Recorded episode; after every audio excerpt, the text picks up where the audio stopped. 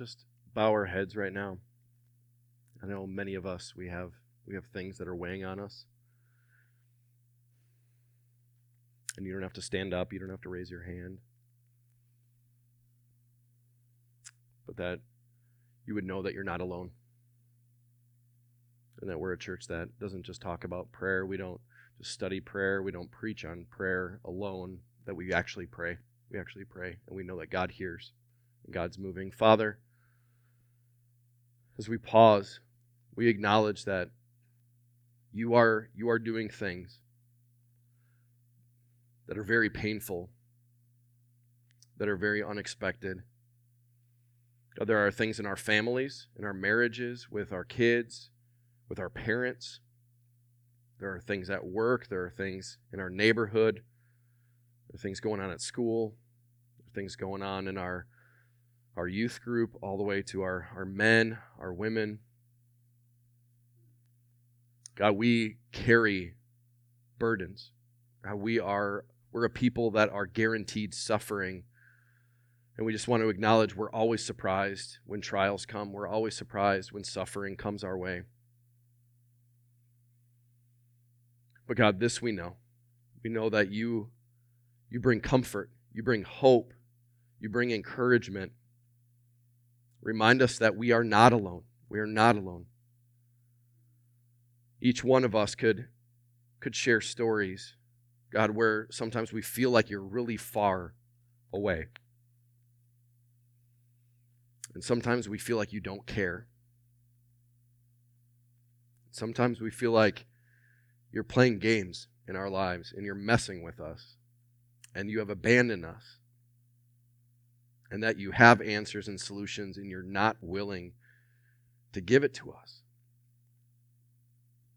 God, help us to be honest about the struggles that we have, not just with people, not just with hurts and pains, not just with everything from cancer to loss of job to debt to marriage conflict to addictions.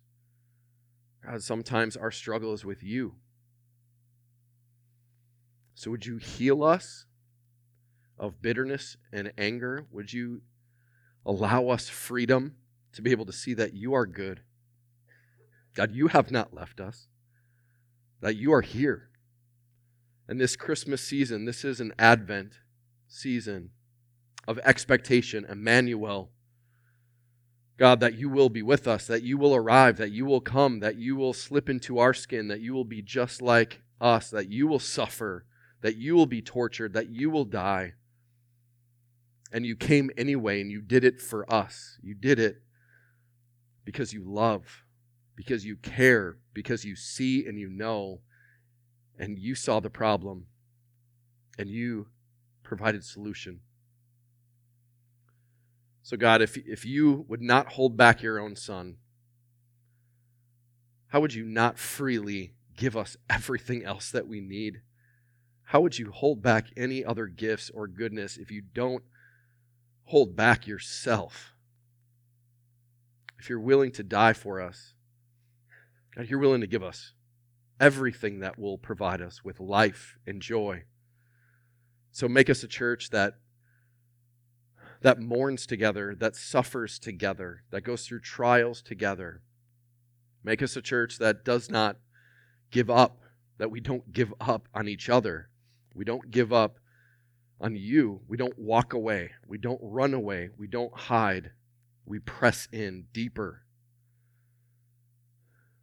God, give us grace for our specific needs. God, you know each one. You know each one. You're our only hope. If you don't show up, if you don't come in power, there is no. But God, you are the God of hope. So right now, prepare our hearts that as we enter into your word, we understand that we are not just with you. You are not just with us, but you are giving us everything that we need to have a new identity, new purpose, new pursuits, new goals. God, a new hope in the midst of great darkness and trouble and trial. God, you're changing everything. You're changing everything, even if nothing changes in our lives. even if the problems don't go away.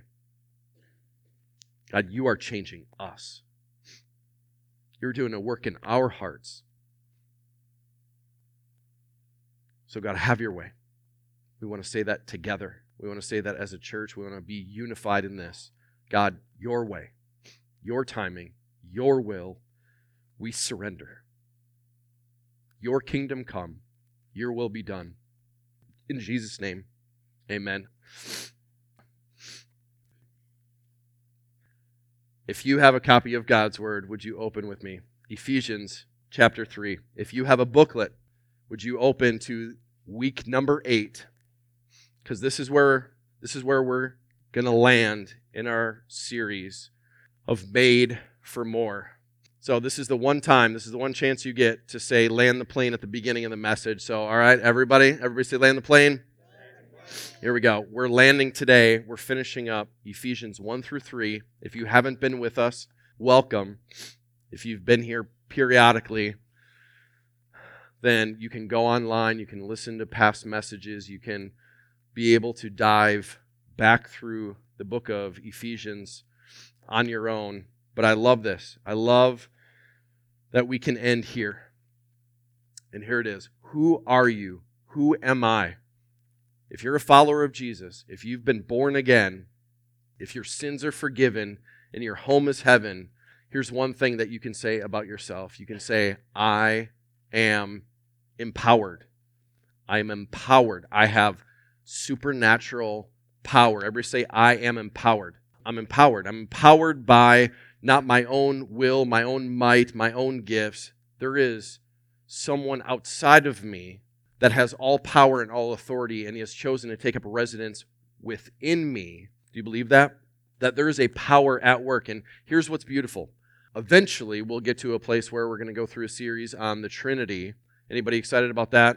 So we're going to solve all of the mysteries about the theology of, of the Trinity, three in one, God, the Godhead, right? Father, Son, and Holy Spirit. Well, we kicked off the series seeing back to back to back the Father at work in our salvation and Jesus coming to redeem and that the Holy Spirit coming to seal. Well, how does Paul, the Apostle Paul, writing to the church in Ephesus, how does he finish up this first section of Ephesians 1 through 3? He walks back through the Trinity once again.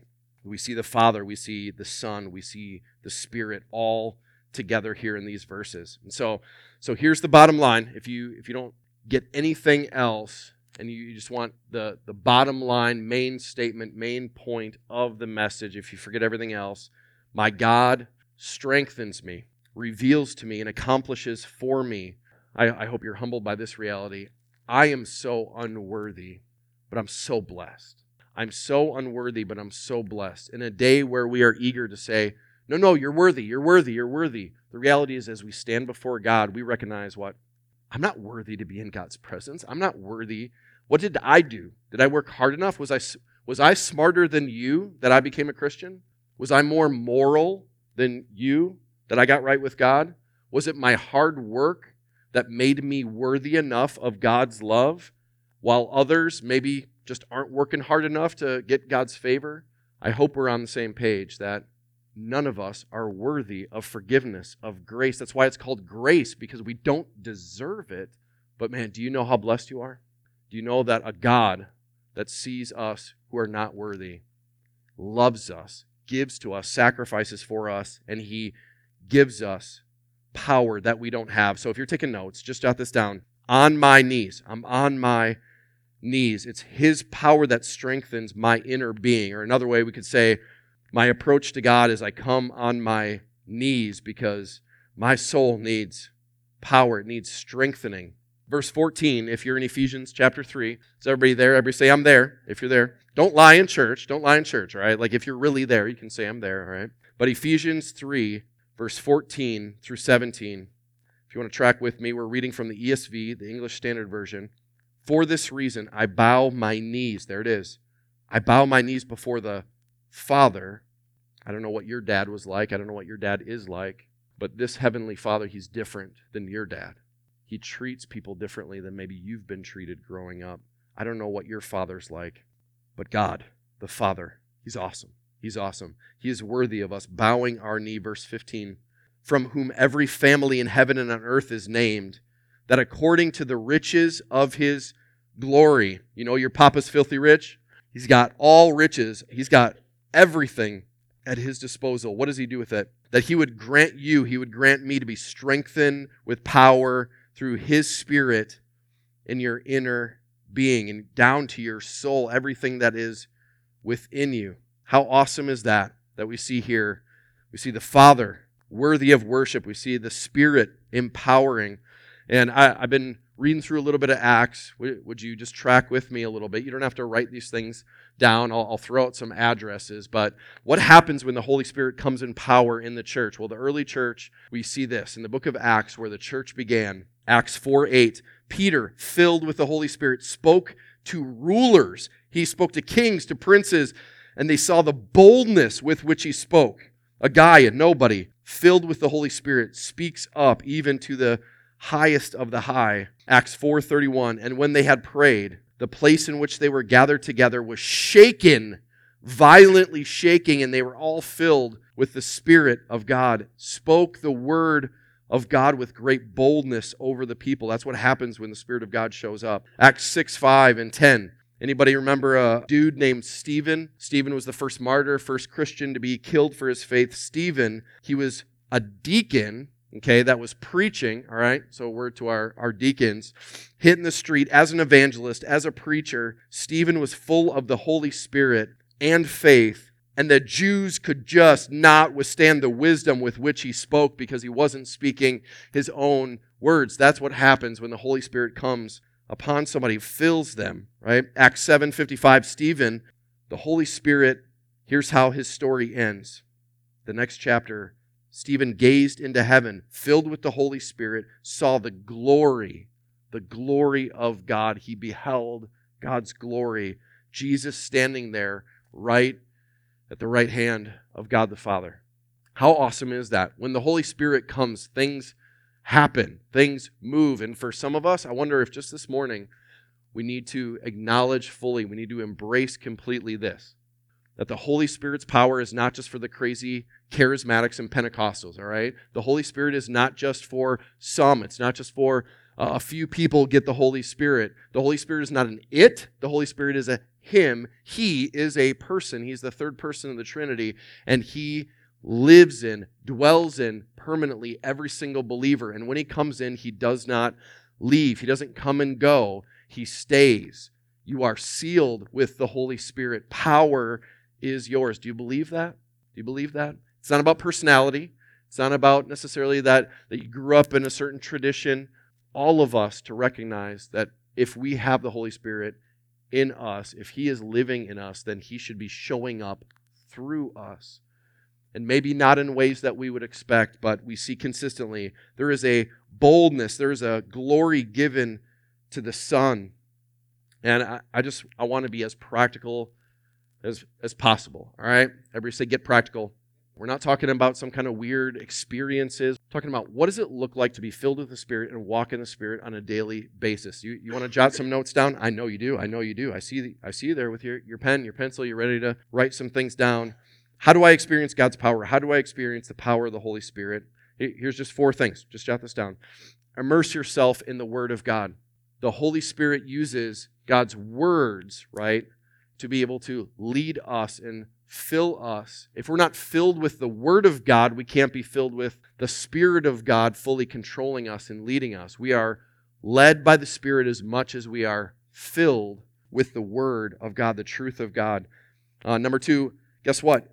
You can read the Bible. I don't know about you, but I had I had a, a granny that in front of everybody, every time we were together, she's just always sitting in her, her little rocker and she's opening her Bible and she's cussing like a sailor and she's screaming at everybody and she's yelling and bitter and angry. Everybody in the house is smoking and drinking and there they are, just I'm in the Bible. I'm in the Bible. Do it. Do it. And I'm like, how about you do what the Bible says? Stop reading it and believe it. Believe it. Embrace it. It wasn't until I was 21 years old that I understood the Word of God for the first time because I was born again of the Spirit of God And I recognized it doesn't matter how much we are in the Word. Is the Word in us? Do we believe it? Are we hungry for it? Believe the Word of God. Pray earnestly for the power of God. How does that happen? We start small and we say, I'm going to pray every day. I'm going to pray every day for one minute. Then the next week, I'm going to pray every day. I'm going to do it for five minutes. And, and over time, you're going to say, there are things that are not going to change in my life unless I am not just praying, but that God's calling me to fast and pray. I'm willing to skip a meal and not just skip a meal because I'm trying to trim down a little bit and drop some love handles after the holidays, but instead, I need to see breakthrough in my family, with my relationships, in my life. I'm seeking God for some miraculous things and to overcome and breakthrough of health and mental and spiritual and and I need to fast and I need to get away and I need to get hungry after God and hungry after his power in my life to overcome, to pray earnestly for his power, his filling, and for answers. And lastly, after we do this consistently and we're walking with Him, do you believe that God is going to be poking, prodding? He's going to be speaking. He's going to be whispering. He's going to be addressing issues in our life. And what do we have? We have the option, we have the choice, right? Am I going to obey what God is telling me? Am I going to obey these words? I'm not going to consider it, I'm not going to think about it. Instead, God, it's clear through your word, it's clear through the Spirit working in me and telling me, hey, that's got to go. This has to change. You need to move forward. You need to have the conversation. You need to address this in your life. And at some point, you got to say, I, I just need to obey. Every time God speaks, I'm going to say, yes, yes. I, have been wearing a bracelet for the past, well, it's a band, right? Bracelets are for sissies. I wear bands. It's a band, dude. It's silicone. Ah, oh. yes, I will. We sing that song. But it's, it's one thing to sing it, it's another thing every day. God, this hurts so bad. You want me to do what? You want me to speak there? You want me to talk to them? You want me to change that? You want me to give up that thing that I'm so unwilling to give up? You want me to give in a different way, in a new way? You want me to stop going there and start going here? You want me to change my relationships and my schedule and my time and my finances? And when it hurts, are you at a place where you're, I'm just done fighting with God? I'm done saying no. I'm done making excuses. Yes, I will. God will do it. I'll obey. How awesome of a life that God has for us, that we immerse ourselves in His Word, we believe His Word, we pray earnestly, we obey the Holy Spirit, and He changes us. He changes us. And I just been thinking over the week God is changing so many lives in our church. Do you see it? Do you see it? He's moving, He's making changes where it didn't seem like there was hope for change. It didn't seem like hope was even a possibility in our situation in our life. And you know what what I'm watching? I'm watching not circumstances changing, but people changing even if circumstances don't even if nothing changes in your marriage, nothing changes in your parenting, no, nothing changes with your kids, nothing changes with your finances, nothing changes with your job, I'm watching one after another say, But I'm changing. Because I'm saying, Yes, God, yes, I will. I'll do it. Even if everything falls apart, I'll obey you. I'll go through this. Not bitter and angry, not complaining, not comparing myself, not envying others, not questioning you, God but surrendering again and again. Even if you take everything away and you strip everything away, I, will obey you.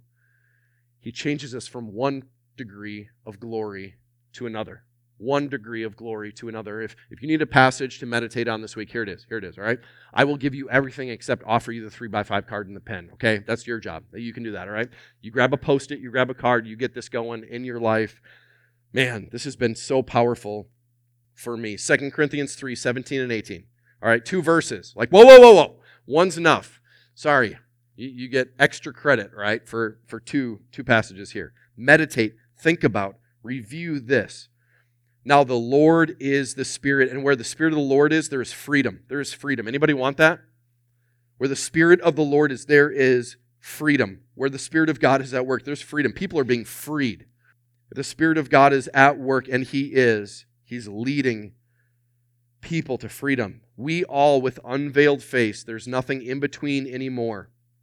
There's no barrier, there's no blockage. We have access where we can behold the glory of the Lord.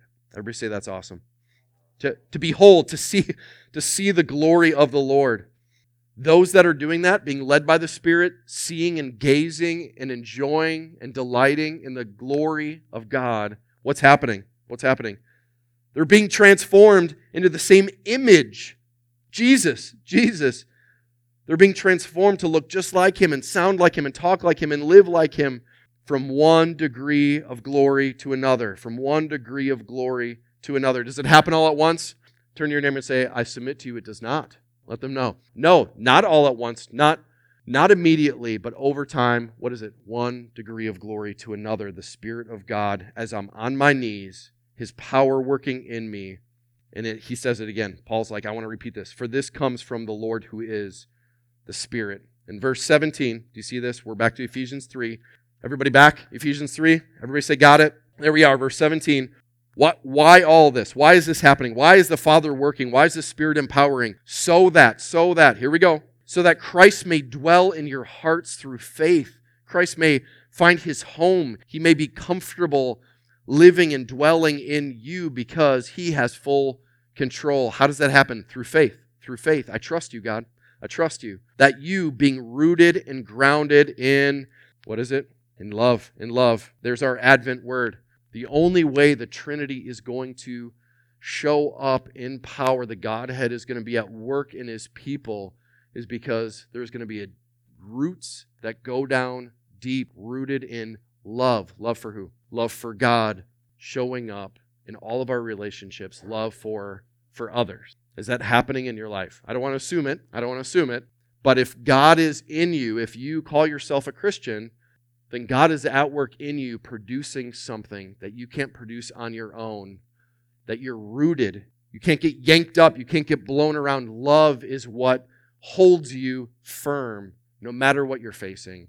This is the life of a Christian. This is the life of a Christian. So on my knees, his power is strengthening me. Number two, here we go. Everybody ready? With an open mind, I'm on my knees. What's my position? I get, I get a posture of prayer. I'm on my knees the Godhead is at work in me, through me. He's changing me. And then with an open mind, his power brings fullness of his love. So, verse 17, let's recap that again. So, that Christ may dwell in your hearts through faith, that you being rooted and grounded in love, what's going to happen? What's going to happen, God? What's going to happen? If I'm filled with the Spirit, if I'm in the Word, if I am listening to God's voice, if I'm seeking to see the glory of God. Verse 18, that I may have strength to comprehend with all the saints. Who are all these peeps? Who are all these saints we're talking about?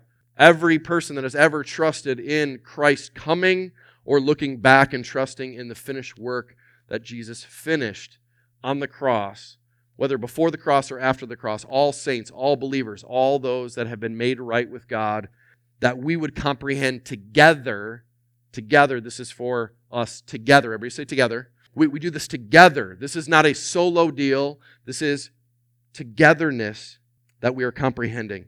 What is the breadth and the length and the height and the depth? Uh, Paul, where are you going here? He's like, I'm trying to describe how immense and how deep and how wide. Like, there is no words that I can put to this to comprehend and to know. Here it is, verse 19.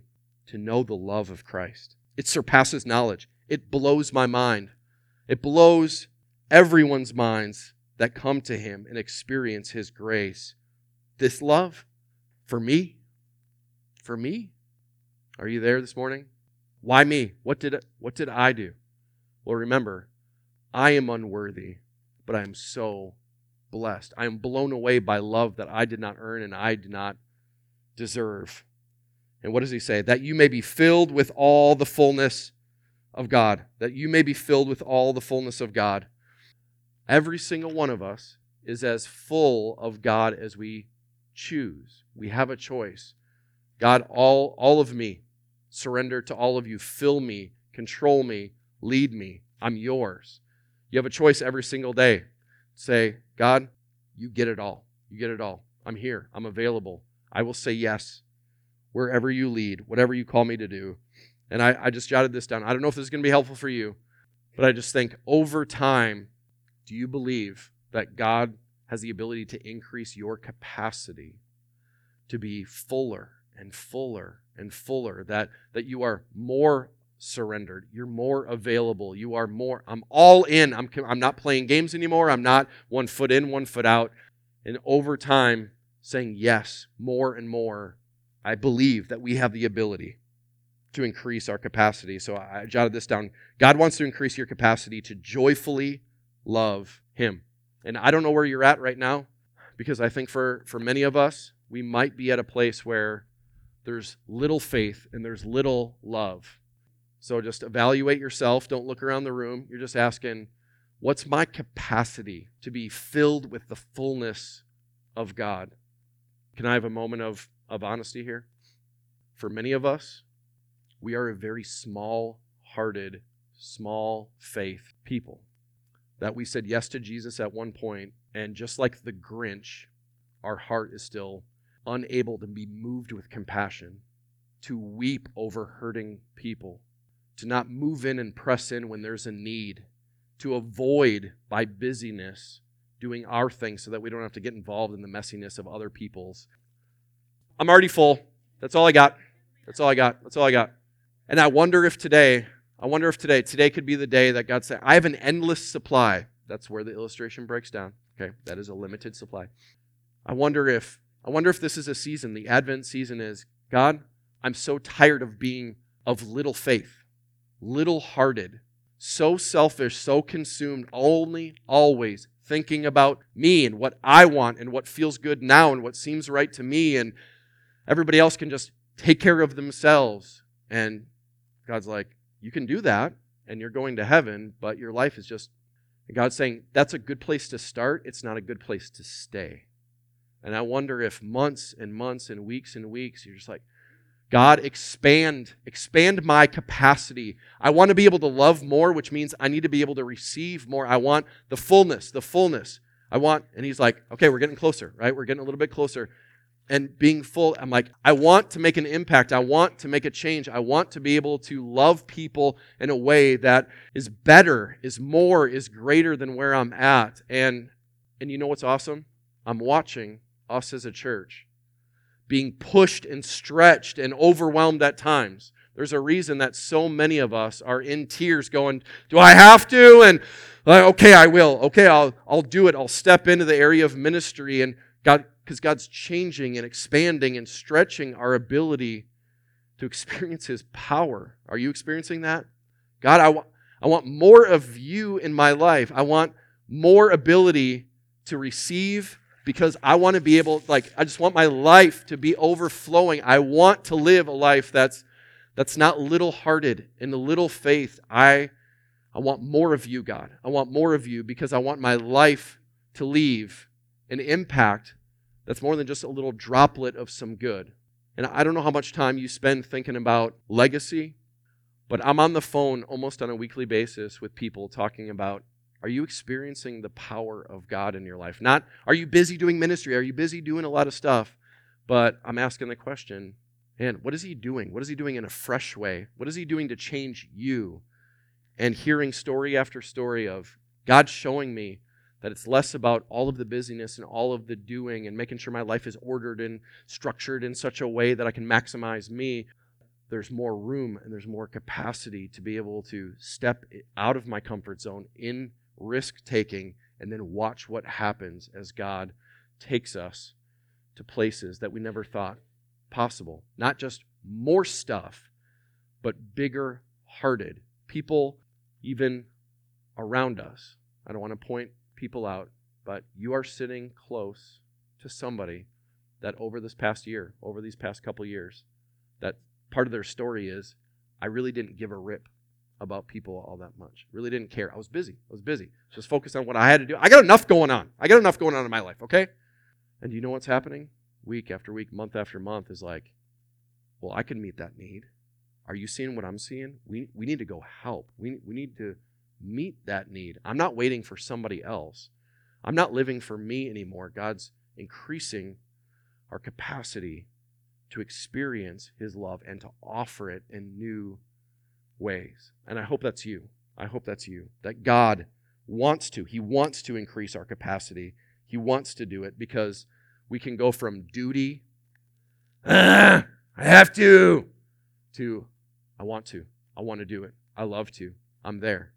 And I, I love the fact that over the next months, for us to be able to hear more and more testimonies, more and more stories of I was one way and now I'm completely different. And it's Him, right? It's Him. The only explanation is I knew about Him, but I wasn't experiencing Him. I, I knew Him from afar, but we're getting closer and closer. I'm hearing His voice. My heart is burdening for the things that are breaking His heart. He's using me. He's using me if you have the ability to jot these passages down, here could be some of your homework this week. How do you go from duty to delight?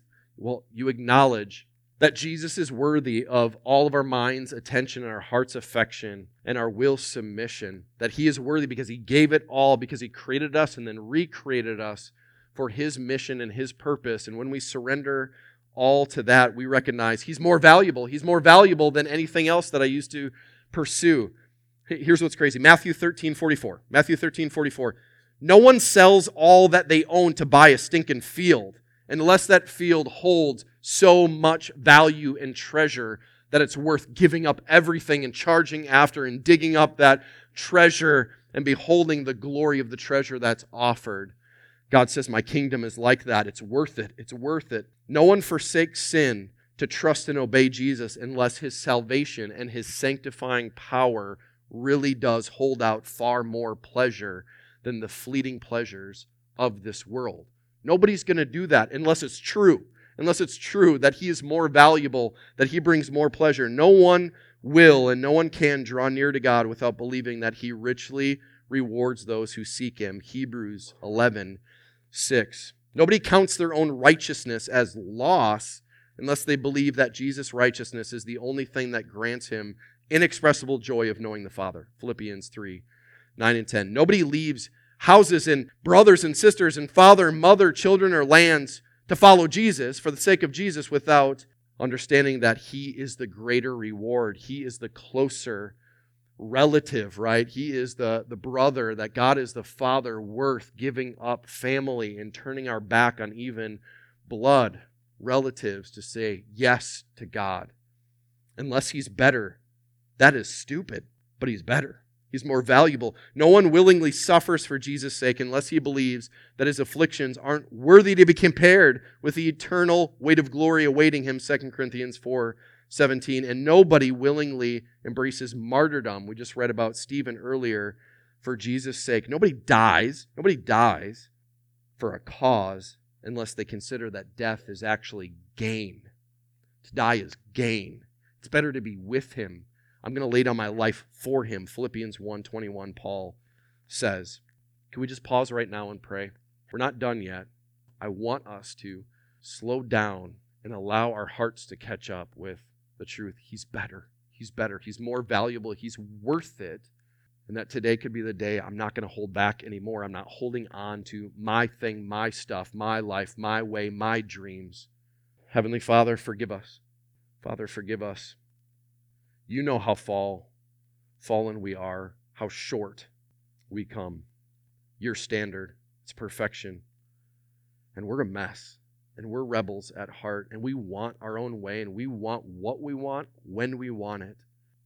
God, forgive us so that we can live differently. And God, thank you for covering our sin. It's the wickedness, the things that we keep saying yes to, the things that overpromise and underdeliver, and we keep biting the bait. We keep giving in. God, forgive us.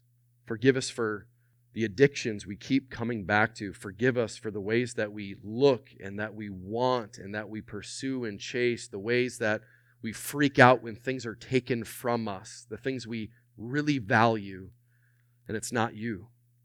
God, forgive us for trusting in ourselves, for trusting in economy, political leadership, things being done the way that they used to, all, all of our comforts, all the familiarity that we cling to. And God, you're calling us to step out and follow you. So help us. Help us in our time of need. We repent together as a church. We repent. We want to turn. We want to turn away from living the self willed life, the life lived according to our own thinking. And God, we know where our best thinking gets us, and it's a dead end every time. It's regret every time. So, Holy Spirit, would you fill us with the fullness of God?